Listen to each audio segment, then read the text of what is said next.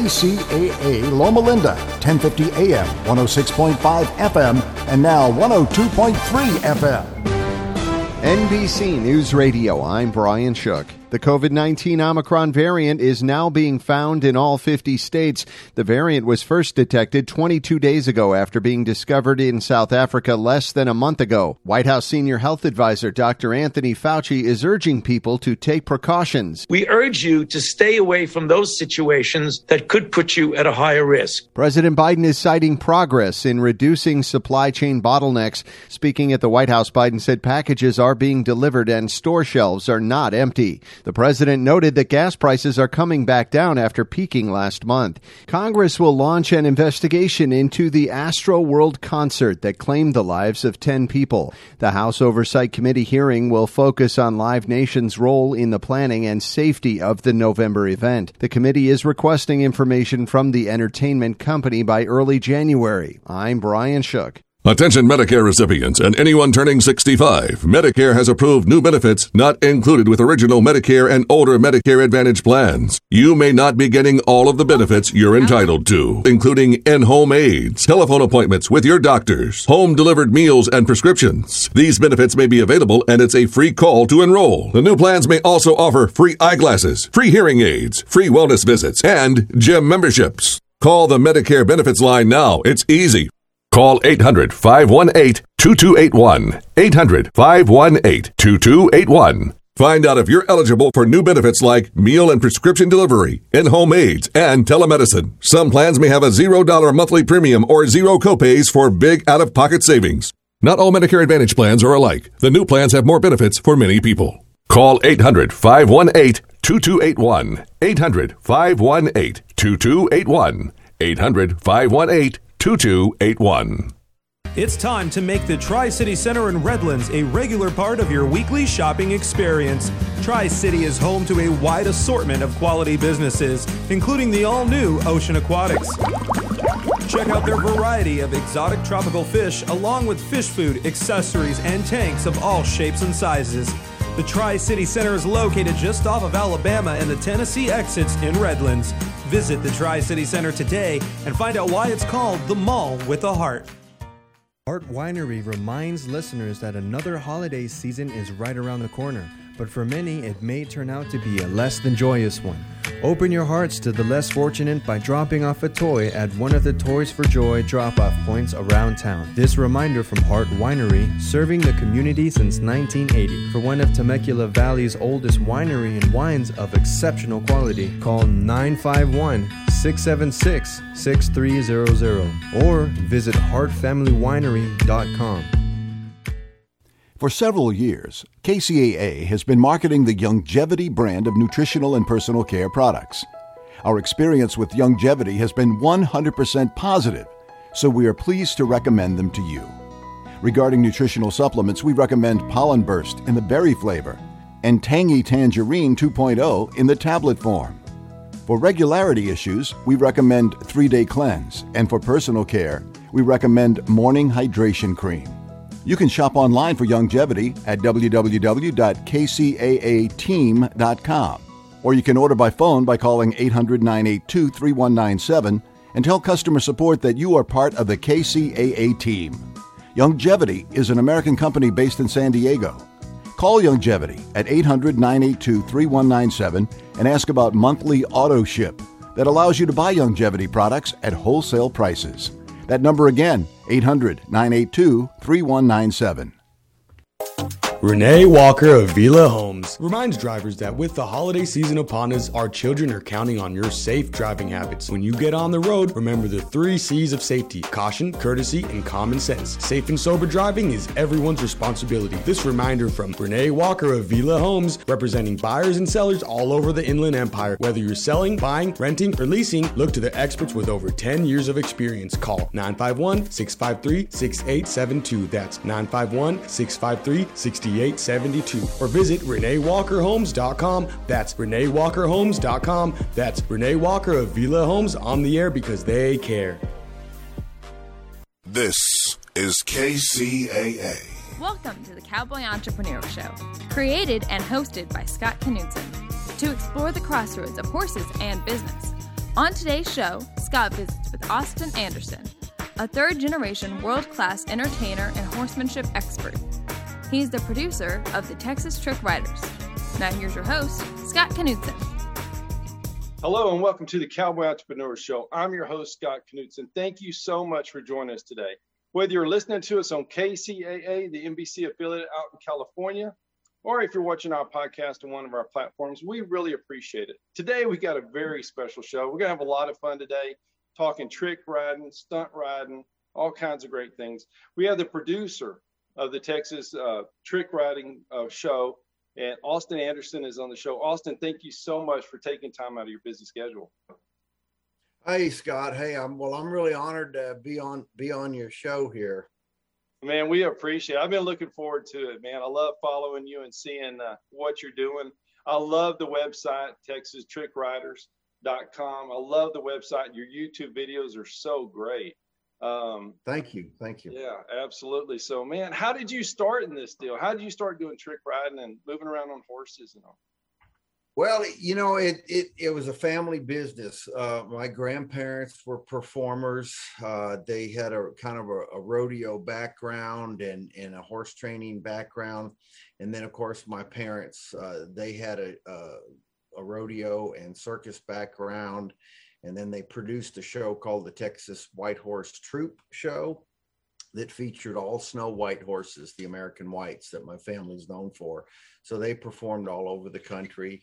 Um, I just, I, you know, I just fell into it. I just stayed in it after high school. We had a lot of shows going on and and I uh, I just stayed working with my parents and then of course eventually I branched out on my own and uh, and like 2004 uh, at the request of the Virginia State Fair uh, I took the my smaller version of the show to the fair, kind of to augment the horse show. They weren't getting a lot of draw to that agricultural side of the fairgrounds to the horse show ring, and that's what we were brought in for. And they coined us as the Texas Trick Riders, and so that's kind of how how we got we got started with the Texas Trick Rider Show. But it's a family business, three generations been doing it and hopefully a fourth generation.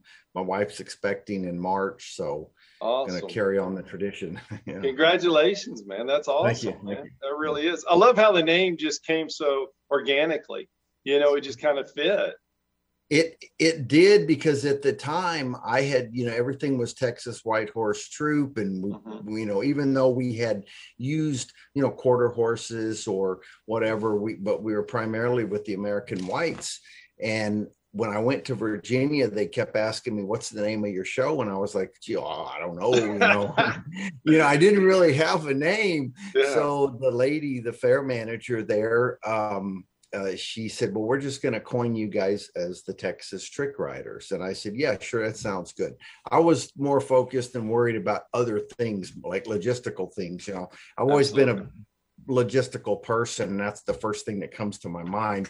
The show the entertainment that that comes natural. It'll take care of itself. I don't worry about what costume i'm wearing and what music i'm using. I'm worrying about how are we going to get there? What's the condition of the arena? What's the stable setup? You know all those things. And i said yeah that sounds good texas trick rider. So it stuck and we we i said hey i'm stealing the name.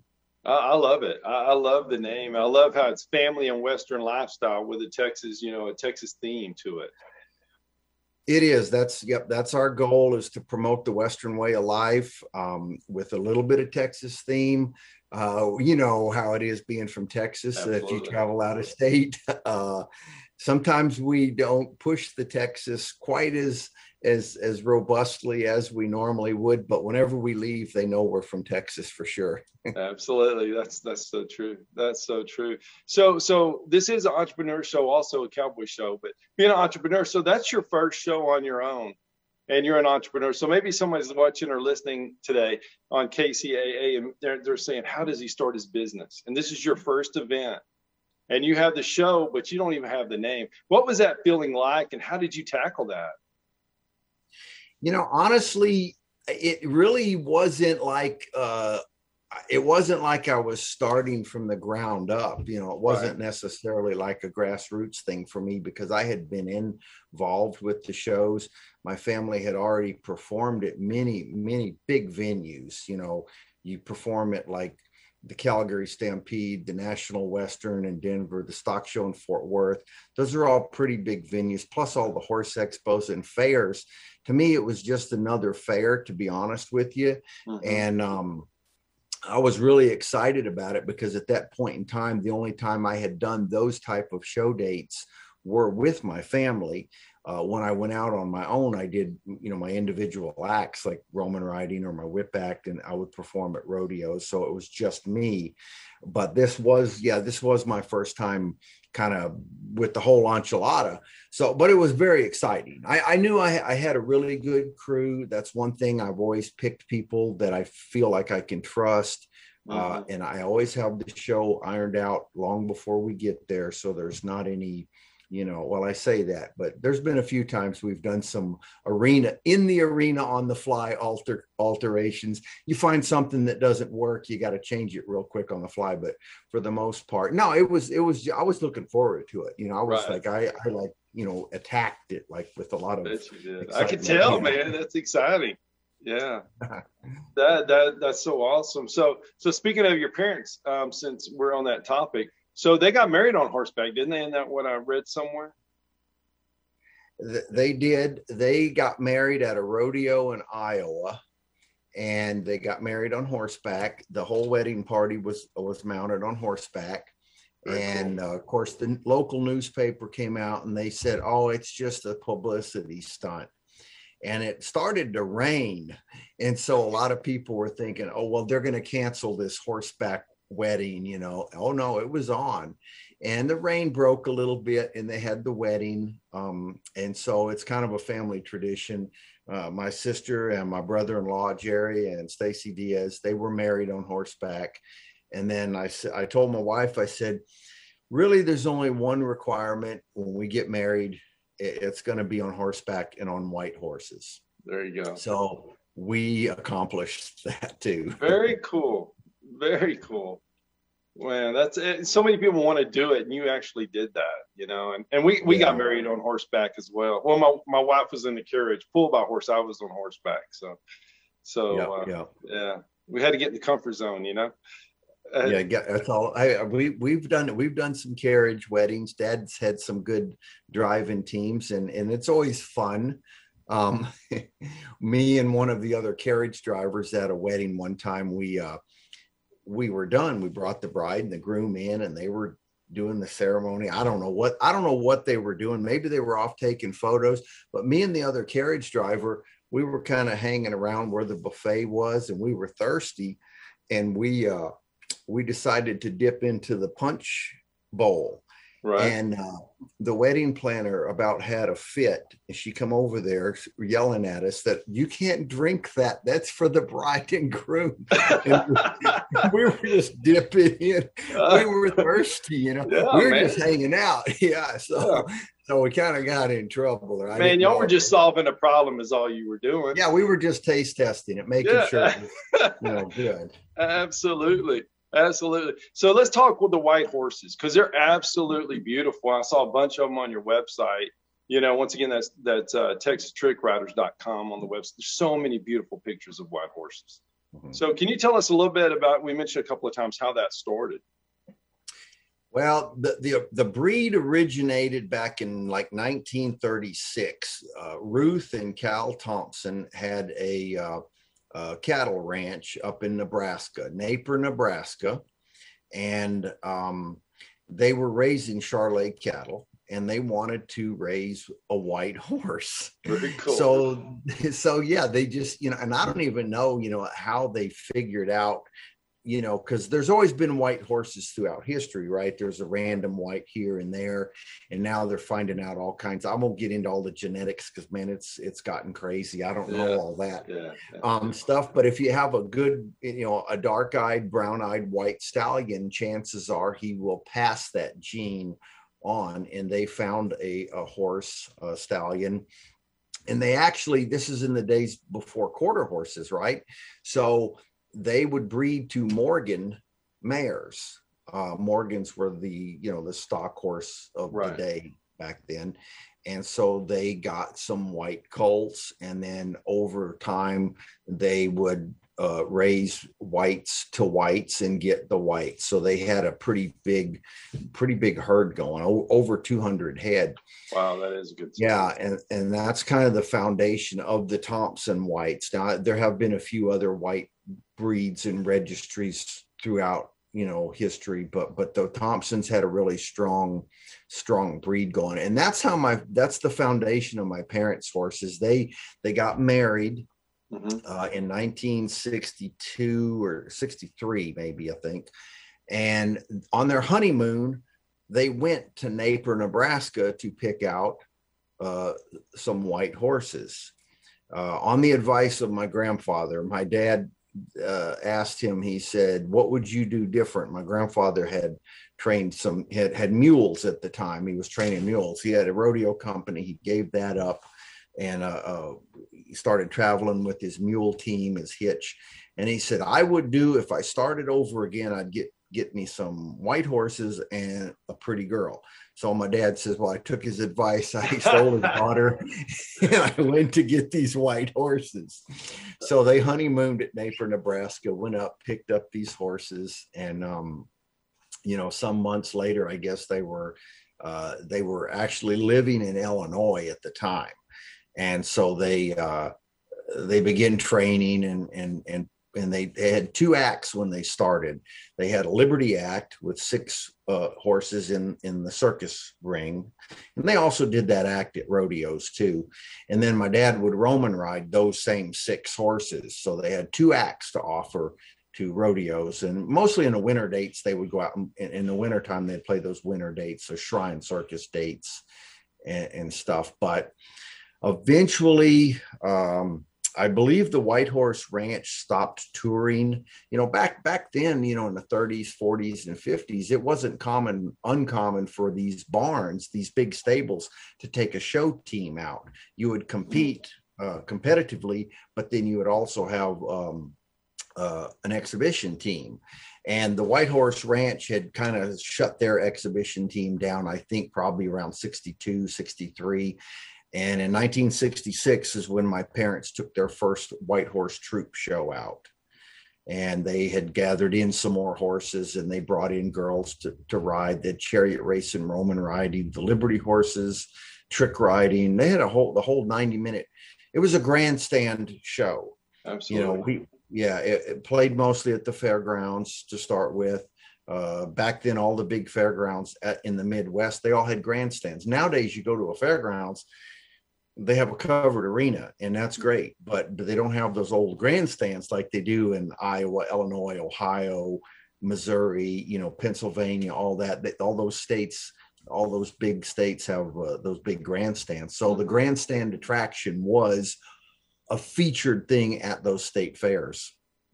Gotcha. so a little little different now than it was back then but that's that's how they that's kind of how they got started and um, they uh, they decided Illinois just the weather and the conditions just wasn't you know it, you know again they didn't have indoor arena and stuff back sure. then. So they moved uh, they started to move south to look for a better climate to train you know a little bit more year round and that's how we ended up in Texas. 1968 is when they moved to Texas. Scott will be right back with more from Austin Anderson Hi, I'm Scott Knutson, host of the Cowboy Entrepreneur Show. Today, we're going to talk about something I'm really passionate about. Those that know me know I love my coffee. Those that don't, now you know I do. And we've been working on this for several months and we, we wanted to get it just right. And we don't put our name on anything unless we feel 100% certain it's, it's the best product we can get. And uh, we, we've done it. I really believe we've done it. We've created a coffee line, 13 great flavors. I'm going to show you three of them we have K cups in all 13 flavors. Here's a Jamaican Me Crazy. It's a, just a really great coffee. Everyone has great logos. It has a brand, the same brand that's on our horses, our trailers. You know that brand means something, and we wouldn't put it on here if it wasn't good coffee. We have whole bean. This is a great Honduran blend, and uh, it's a whole bean coffee. We have whole bean in all 13 flavors. And then we have a ground coffee. Uh, this is a really great one. My wife and I really like this a lot, loved it. So we named it after our daughter, Hades Glen. Everyone has the packaging and the logo of the show, our brand, and I hope you like it. I, I really believe you will. And we're going to have more flavors coming out soon. We're going to have the pumpkin spices, and then we're going to go to peppermint after that. And please send us your suggestions as well. You can find it at cowboyentrepreneur.shop. Think coffee shop. Cowboyentrepreneur.shop. Thank you so much.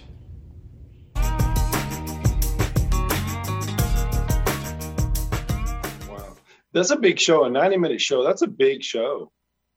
That's a really It- big show. It it is a lot. It's it's it is a lot to produce. Yeah, you know, you think of you know my show is runs uh, about thirty minutes. Mm-hmm. You know, it's it's tailored to the fairs and theme parks that want a quicker turnover. You know, they don't want to tie their crowds up uh, as long. Right. But yeah, ninety minutes is that's it was it was a well oiled machine. Ooh, that's a long show. That's awesome, man. That, that Yeah. you get to feel it, man. That's because watching your YouTube videos, you know, that 30 minutes, there's a lot of action going on in 30 minutes from the guns to the target shooting to the whips to the horse tricks. You know, there's there's a lot going on. So maybe somebody that's watching the show for the first time or doesn't understand what Roman riding is and Liberty riding is. Would you mind just explaining those?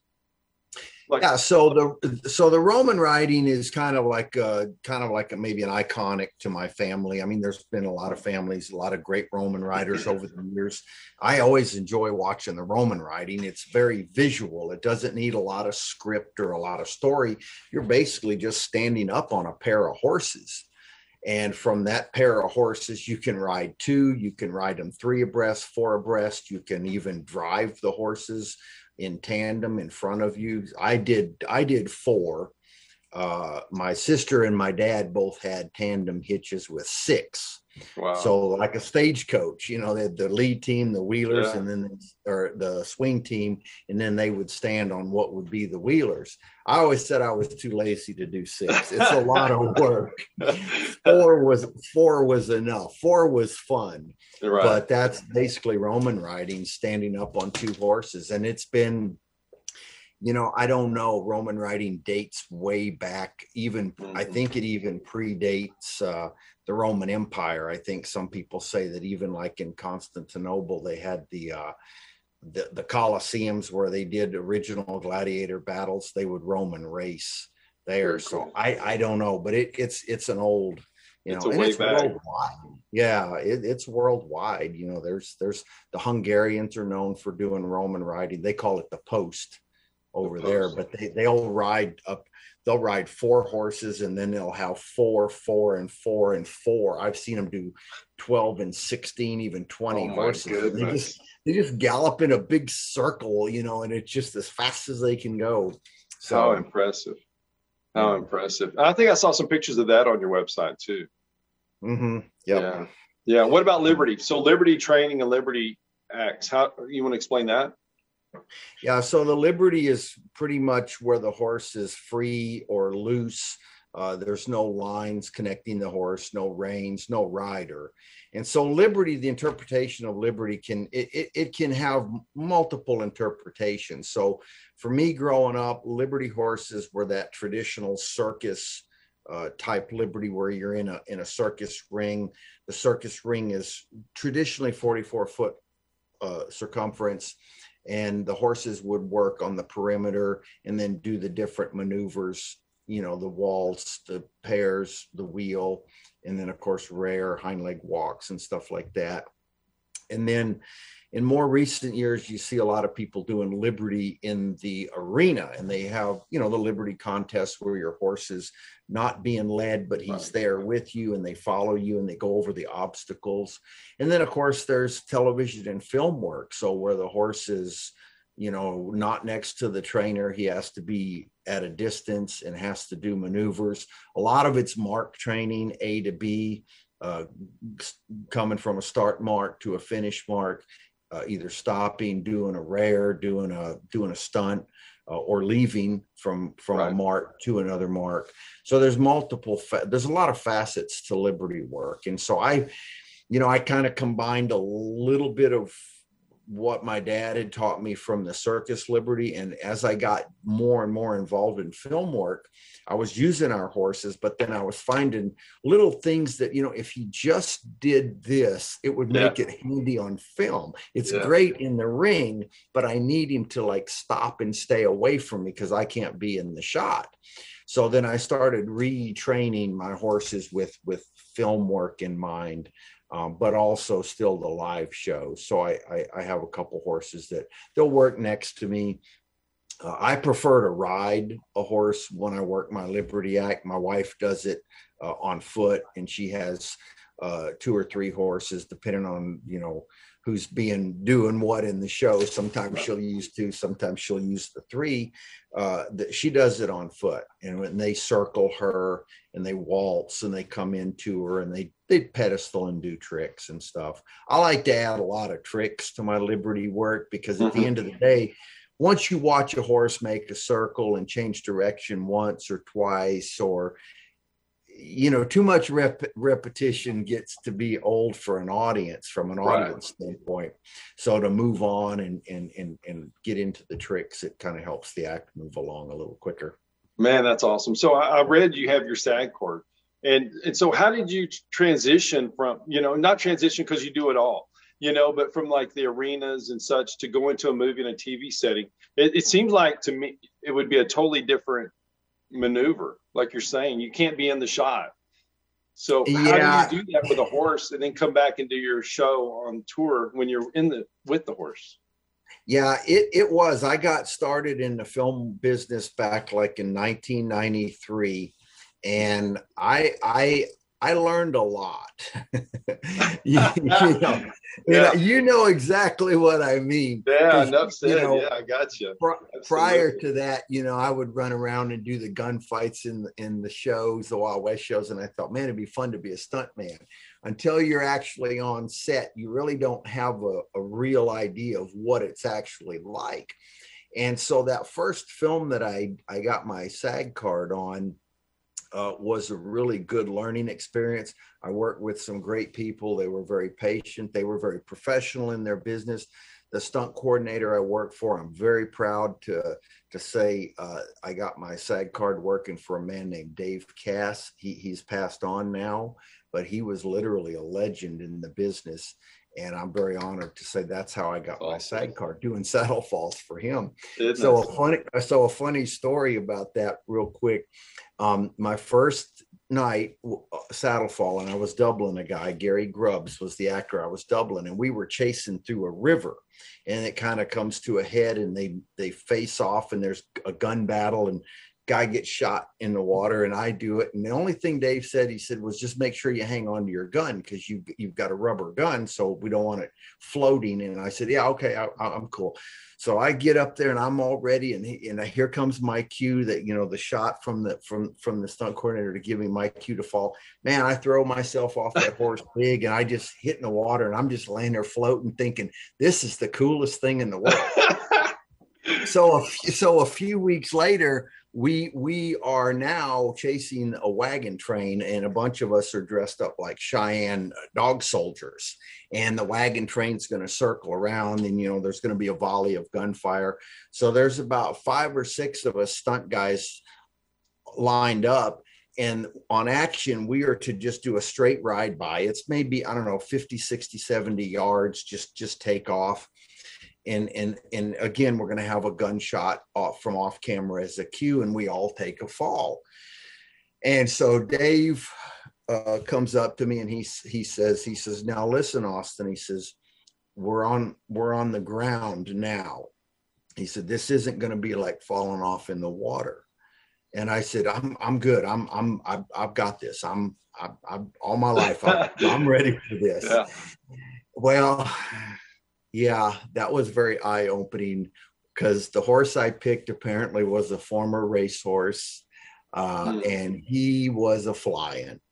And I hit that ground, and I bet I slid probably 20 feet, and most of it probably on my face. but I learned right right then and there what it what it really meant to be.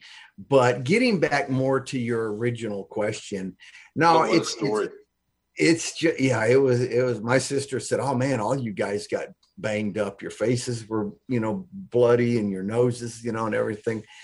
Um but getting back to your kind of your original question which was working horses on, on a set versus a live show. Yeah it is quite a bit different. Um you need a horse I, I personally like for my horses to be really quiet on set. I don't like them fidgeting. I know that sometimes you know there's there's a lot of uh, distractions on right. on set, and then there's also a lot of places a horse you know a horse can take a, if he steps three feet to the left he's stepping on a cable or he's stepping on a box or something. So you, you know there's a lot of dangerous things on can be on on a set. And so it's it was a challenge but i just had to figure it out real quick. One of the things that helped me again from that first film experience was when i wasn't doing stunt work uh, the boss wrangler got me a job as a stand-in and i thought man what? I want to be a stuntman you know he said trust me. He said trust me. He said we want you to stay on. We don't want you to you know he wanted to keep me working throughout. So doing that stand-in work, well, I got to learn a little bit about shot setups and cameras and and, and how they do it. So I'd always kind of like look through the camera lens and just see what the camera was seeing. So that kind of helped me. And then learning a little bit about the lenses. Um, are they are they long? Are they short? Are they wide? You know, lets me know how how far I can be from my horse when we're setting up a shot.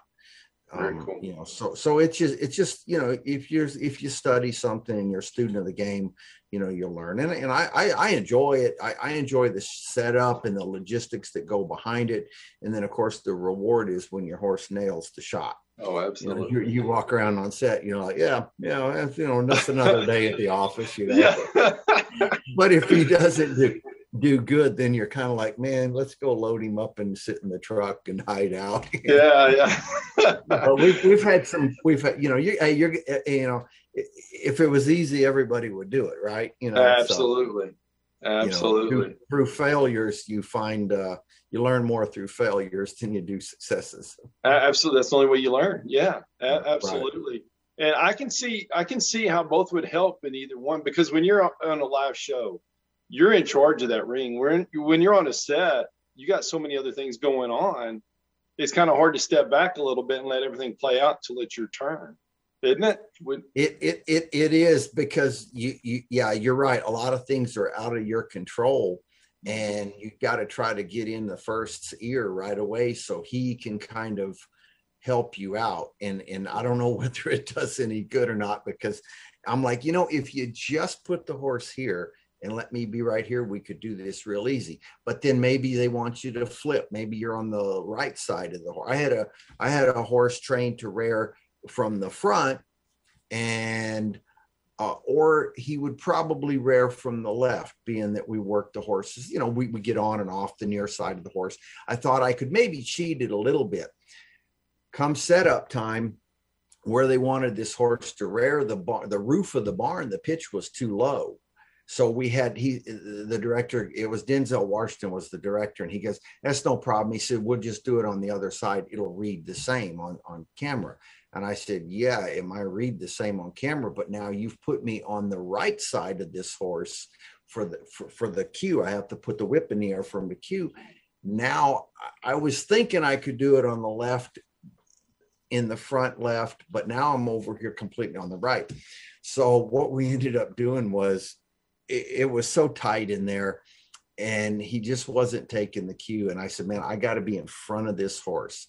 So they got this this young actor laying there uh, in the shot and i literally had to like stand over him because they were looking low at him and seeing the horse. Right, right. So I was literally standing over the top of the actor so that I could be in at least the eye, eye line of the horse that would give him the cue.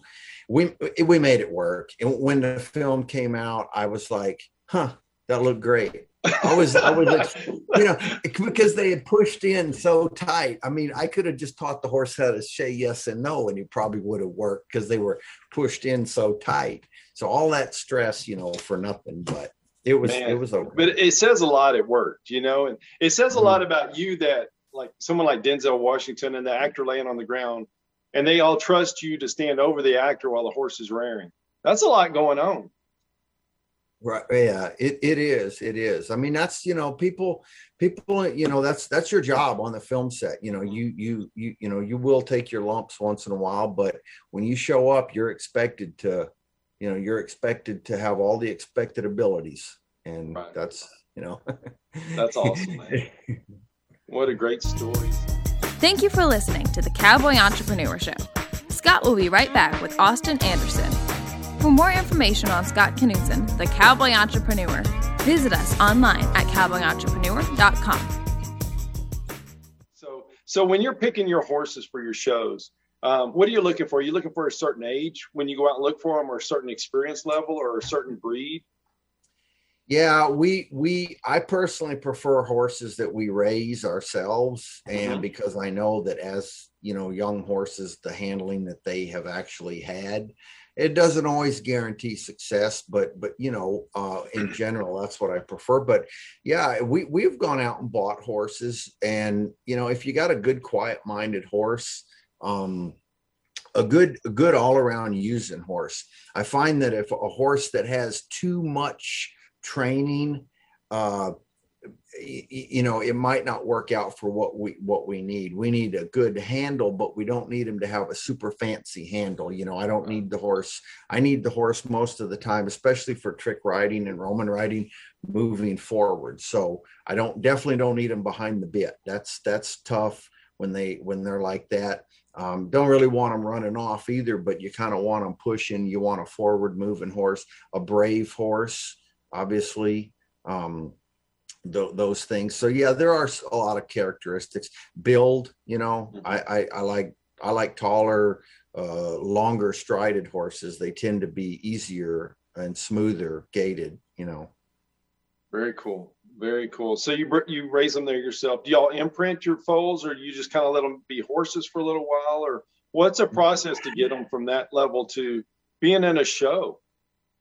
Yeah, uh, it, it, sometimes we imprint them, and uh-huh. then sometimes they uh, get turned out for a while uh-huh. and don't get touched and you know it all comes down to that each individual horse is different i mean absolutely i've had I, I, i've had some that we thought were going to be great because they're like a lap dog they're like a pet but then next thing you know they don't really want to work when you ask them to so yeah. now you've got yeah. this problem and then i've had some that you you, you practically got to be a, a, a super puncher to catch them in the past and, yeah. and get them into the pen and then they turn out to be the best horses ever so it's it's kind of like it's i don't really i can't yeah. really sit here i'd be lying if i said i have a formula i just each individual horse we approach a little differently. Absolutely. Each one's different. You know, it's hard just to have one system yeah. for each one because it, it, really makes it tough. You know, we imprint a lot, as many as we can, but then there's some you can just,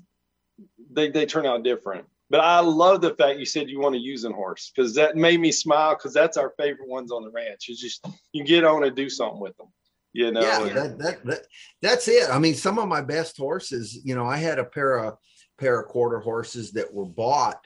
Um, we, we, we, we crewed up the Dixie Stampede uh, back in 1988. So we were buying a bunch of quarter horses. We needed brown horses and sorrels and for the for the show we had 32 head of horses so it couldn't be all white horses for that deal right.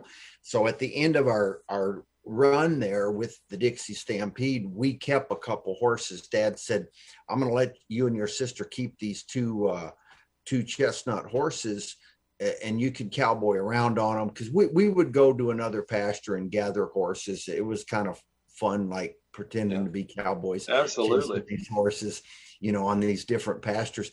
And uh, well, anyway, over time, you know, in the winter, we get bored, we're hanging out. I got these two horses Roman riding. And then next thing you know, like a year later, we're trick riding on them and they become really good horses. But the one, the one horse in particular, he was a young horse when we bought him.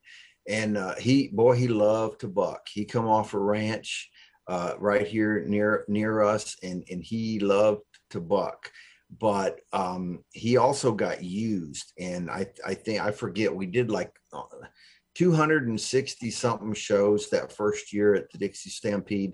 And then when I came home, I uh, I took a job on on another ranch nearby, and I used that horse, and so he got used hard, like just I mean, it was just every day, every day, every day, and he turned out to be a really good horse. I mean, like I could Roman ride and trick ride on him.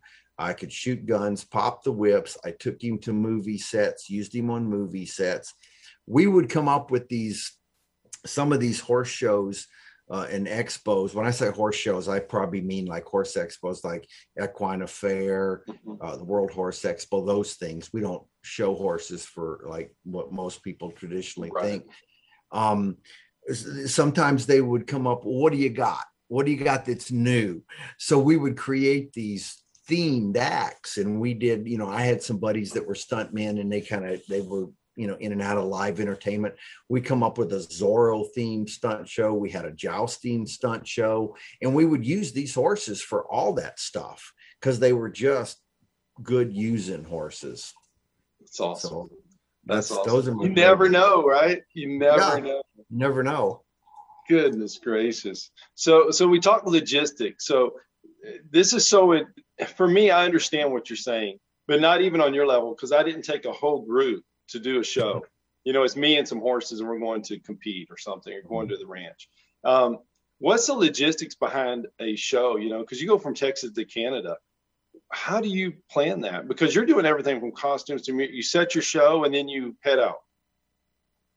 Yeah, pretty much. Um, so yeah, the logistics behind that is I would probably look for my crew, and depending on who's available, I will build a show around that. Our Texas Trick Rider show pretty much has a, a, a core group of acts. It's Roman riding, trick riding, uh, trick roping, uh, and then and then the bullwhip act. And then we've added in like the Liberty trick horses and sometimes trick shooting, depending on where we're at. Texas, we're great to shoot uh, Canada not so great to to take guns, you know. Right, right, But the logistics of stuff like that is first and foremost is putting the crew together, and then yeah, I I put the music together.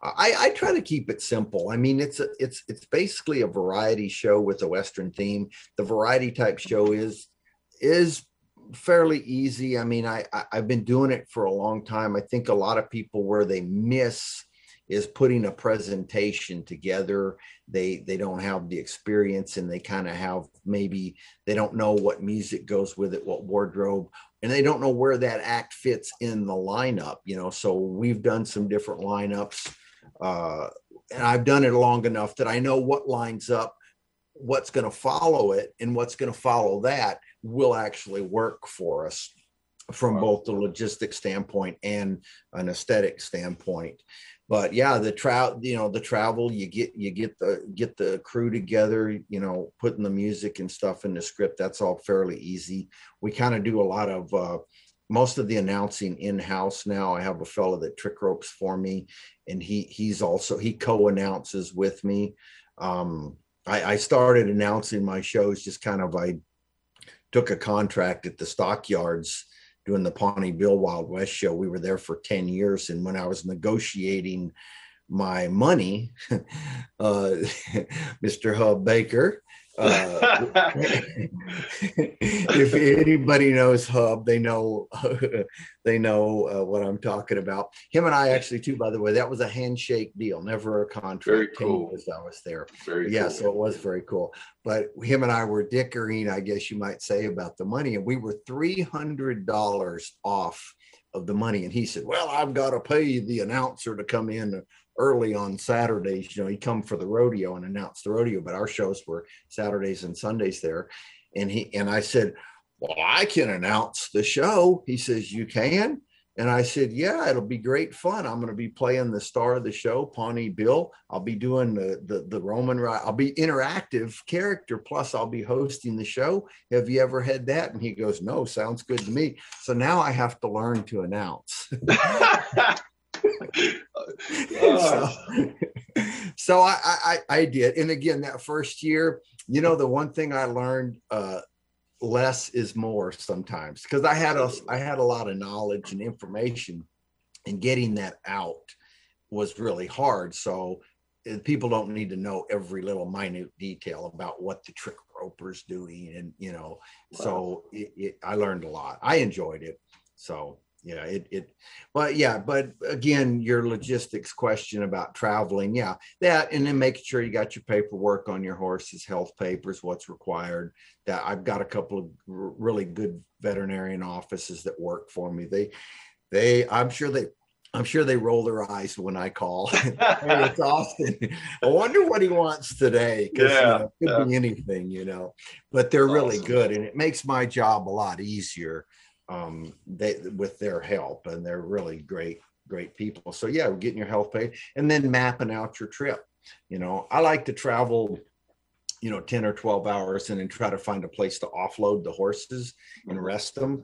They rest. They they travel better. You know, I don't like to throw my horses on and go 20 hours you know no, it no. just it's hard on them and you know a lot of times we don't have two or three drivers to switch off. You know we got two or three trucks and well we got three drivers and three trucks. So you know so yeah mapping out the trip and you know going to canada i always tried to find a place to overnight close to the border so that we could hit the border and then hopefully all our paperwork was in a row and we wouldn't be hung up at the border for very long and I don't think we ever have been hung up at the border very long. But but even in traveling in the states, same thing. You know, if the show starts on you know Friday, Saturday, Sunday, I would probably want to arrive like Wednesday night or something. And so making those arrangements where you can be, you know, where you you can land at your spot, um, you know, and and get everybody get everything in and.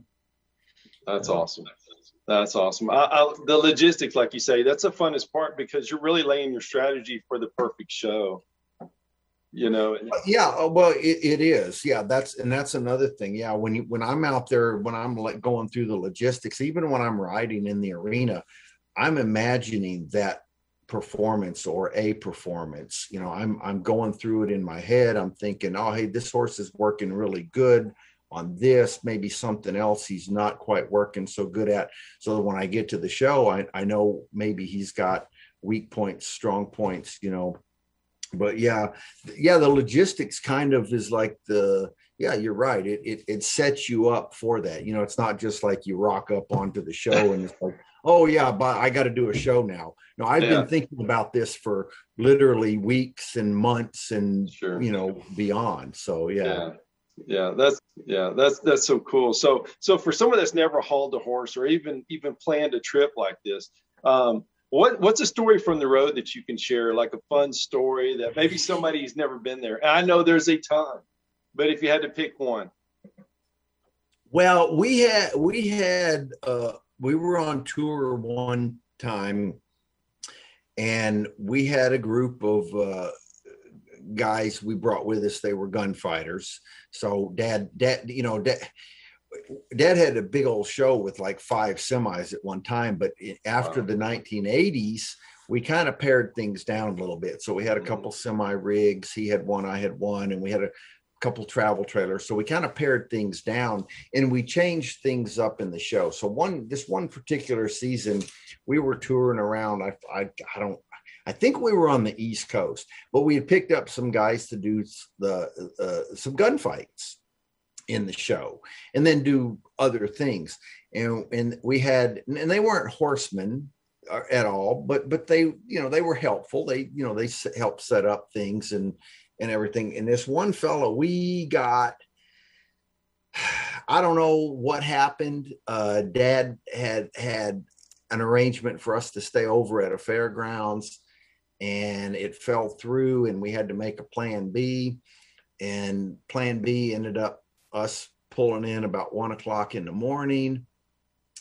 And this fella, uh, great guy, but it just he just was not a road road. He wasn't a cowboy. He was, you know, he was an actor who, you know, he he he thought it was bedtime when we pulled in, and it was and it was we said no we're, we're going to unload the horses they can't stay on the trailer and that that group we we picketed our horses on the we tied them to the side of the trailer uh, on those shows. And we used to have an awning that would cover them. We didn't set the awning up for the overnight stay, but we put the horses all tied out on the trailers.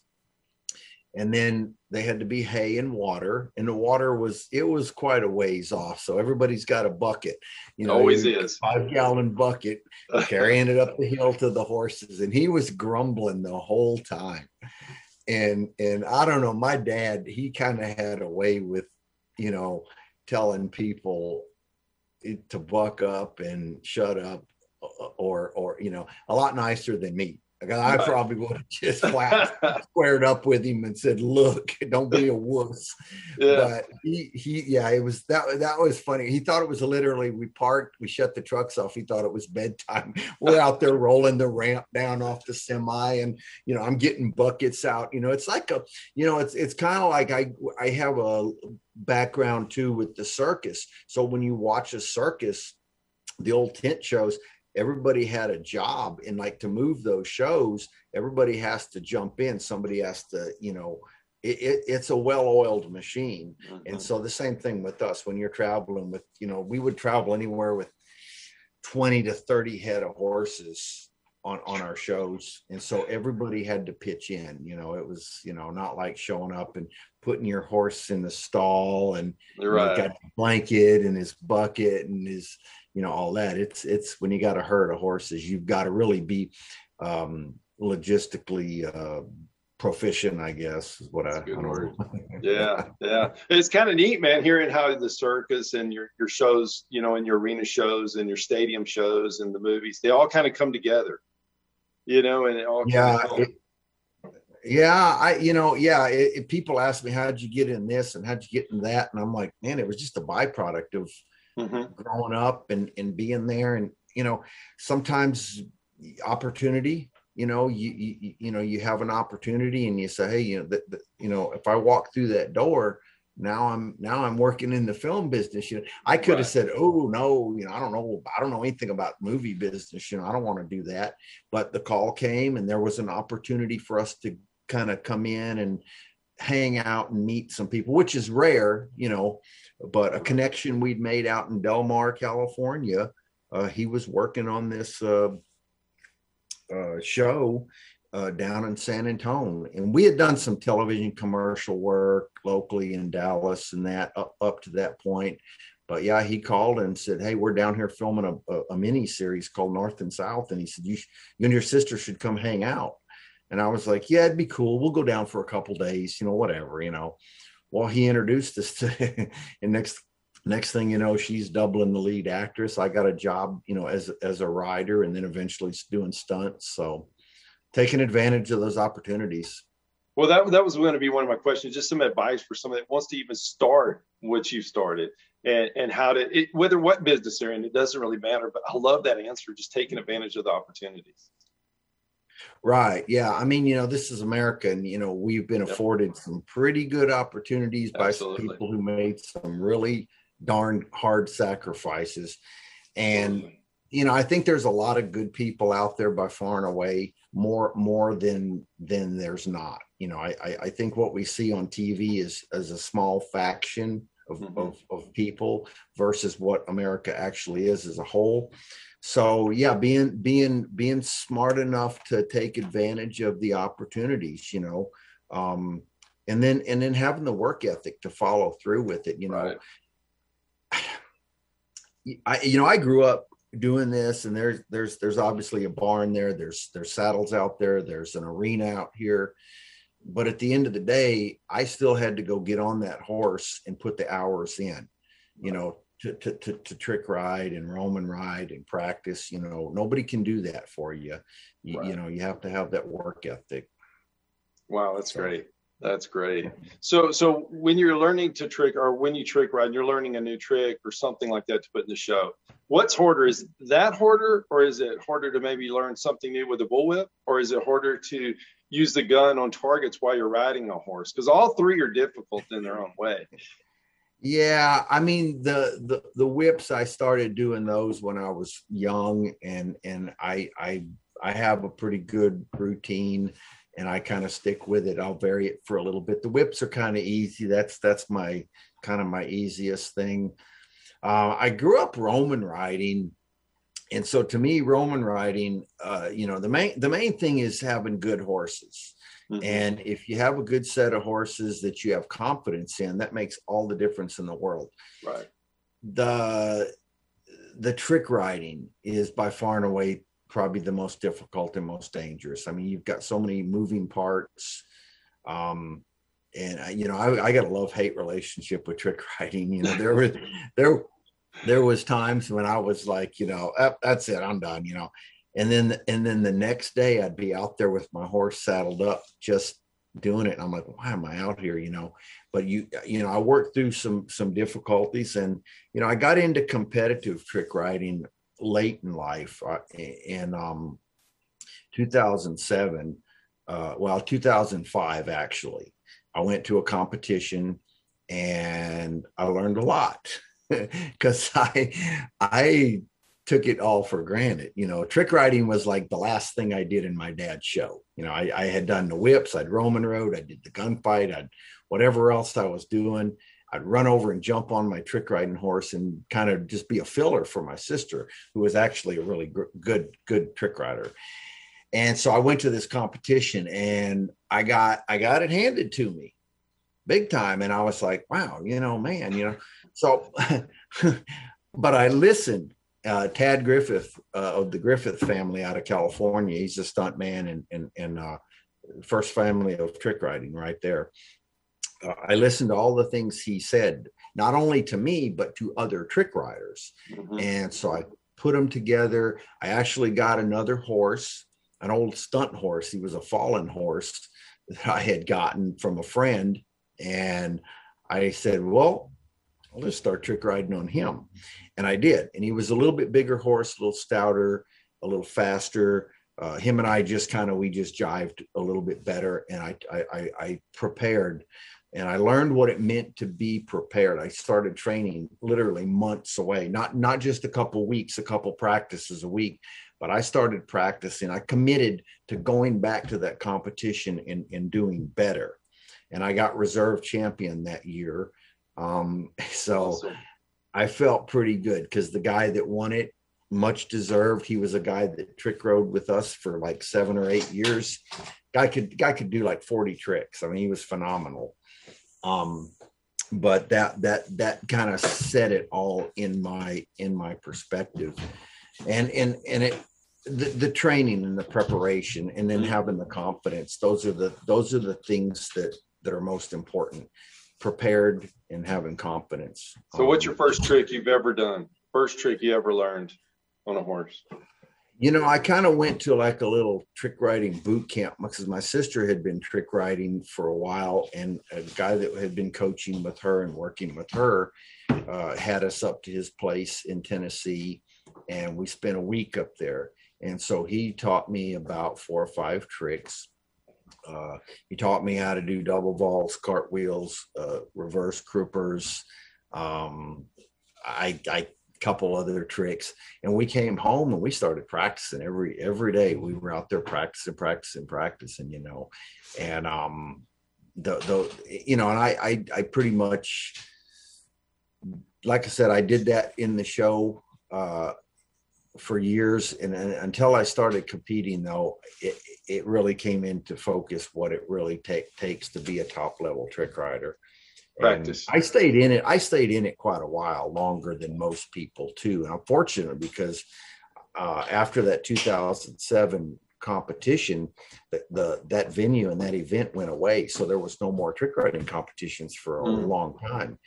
And in 2015 uh, I got a call from a fella said he's going to put on a trick riding contest, and I thought, oh boy, here we go And I said, you know, I'm kind of like getting excited, you know, because yeah. I'm still trick riding, even though I'm up, getting up there in age. So the first thing I asked him, I said, well, who's judging this thing? Because I wanted to know about the integrity of the contest. And I, I, I, I knew who was judging it and it all checked out. So I called some trick riders, promoted the thing.